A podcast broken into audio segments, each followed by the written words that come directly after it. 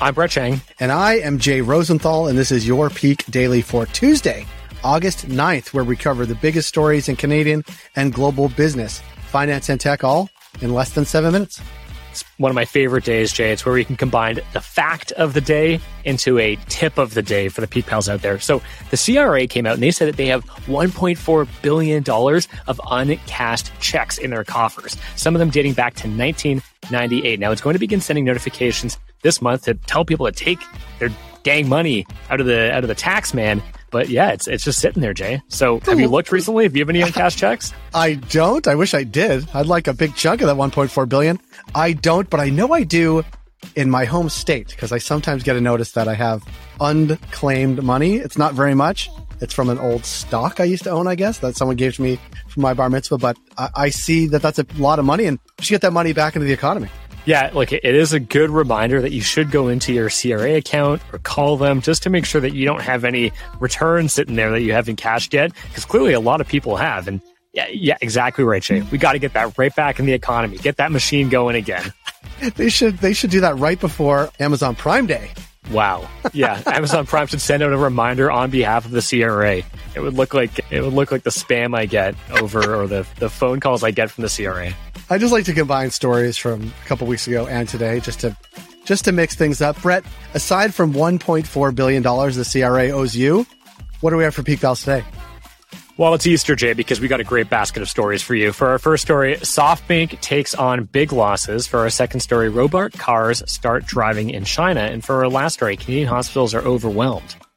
For our first story, Japanese technology investor SoftBank reported a record loss of $23 billion last quarter after a spending spree that their CEO, Masayoshi Son, described as delirious. Brett, how did Masa Son respond to this loss? You would never, this is a very Japanese thing, Jay, you would never hear an American investor say this.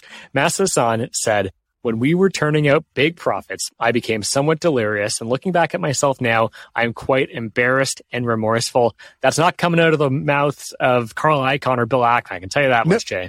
No, but here's why he said it. Here's how this all happened. In 2019, SoftBank lost $18 billion after big investments in its Saudi-backed Vision Fund business turned sour. Think WeWork and Uber. Still, by 2021, soaring valuations within its portfolio of technology companies encouraged another series of risky bet taking.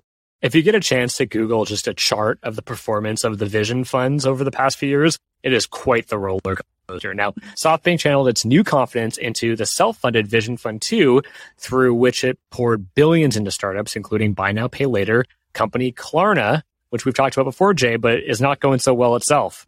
It's not, although now seems like a perfect time to invest, according to Son. Falling valuations for technology companies and a weak yen will force SoftBank to start aggressively cutting costs.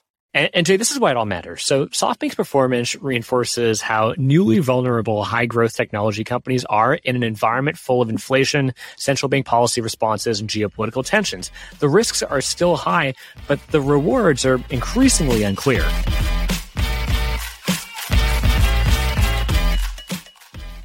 For our second story, if you find yourself hailing a ride in the Chinese cities of Wuhan or Chongqing, you won't have to worry about making that awkward chit-chat with the driver. Although I know you enjoy that, Jay. I can feel it, because there won't be a driver there to talk to.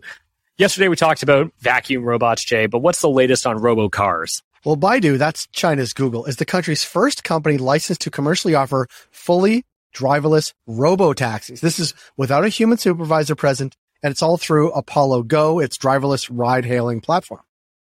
Now, Baidu will operate 5 cars each in Wuhan and Chongqing, covering 13 and 30 square kilometers in each city, respectively.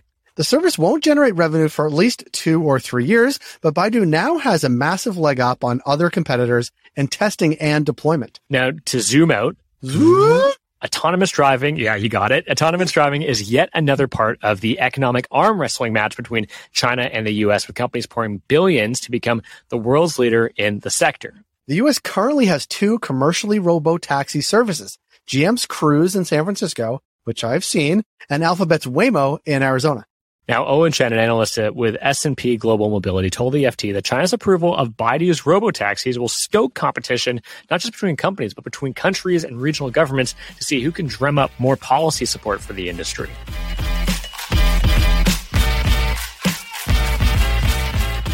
for our last story. Canadian hospital shutdowns that began in small jurisdictions have now spread to the biggest cities as the healthcare system deals with a devastating labor shortage. So here's what's going on. So cities including Toronto, Ottawa, Calgary, and Moncton have seen major hospitals shut down emergency rooms for over 24 hours in some cases because they did not have enough nurses to treat patients. Staffing shortages were exacerbated by the pandemic, but were still a problem before, with a 2019 survey of Canadian nurses finding that 83% of respondents felt their institutions were understaffed. Now, here's why it's happening. COVID infections and well-deserved vacations, Jay, have contributed to short-term shortages, while burnout and pay grievances across the sector have done long-term damage by hollowing out the workforce. There were 136,800 job vacancies in the healthcare sector in the first quarter of 2022, which is an all-time high, and a quarter of nurses said they plan on quitting their job in the next 3 years, this according to Statistics Canada. Now, filling these vacancies is difficult due to the limited number of spots in nursing programs and a dearth of clinical placements available to students. Plus, Jay, even if I wanted to, I get so squeamish about blood. I could never do this. Yeah, this certainly is not for you, but the worker shortage creates a vicious cycle. Shortages make the job harder, which leads to burnout, which leads to nurses leaving, which leads to more shortages. It's a rinse and repeat until ER shut down and people can't get the care they need. Now, Jay, I got to ask, do you think this is the perfect storm? It is the perfect storm. I feel like we're always talking, I feel like everything in this world is a perfect storm right now, which makes me uncomfortable. On healthcare in particular, it's been a really challenging couple of years because the shortage existed in 2019, as you talked about. But this is a real challenge here. It's a real challenge in the U.S. It's broad-based and difficult to address, certainly in the short term. Peak Pals, thanks for making us the most listened to and only daily Canadian business news podcast in the country. If you got a second, why not follow this podcast on your app of choice and leave us a review. And if you want more Peak, make sure to subscribe to our daily newsletter at readthepeak.com. And as always, thanks to Dale Richardson and 306 Media Productions for putting together this episode. Thank you, Dale. Thank you, Brett. Brett, have a good Tuesday. Yeah, you too, Jay.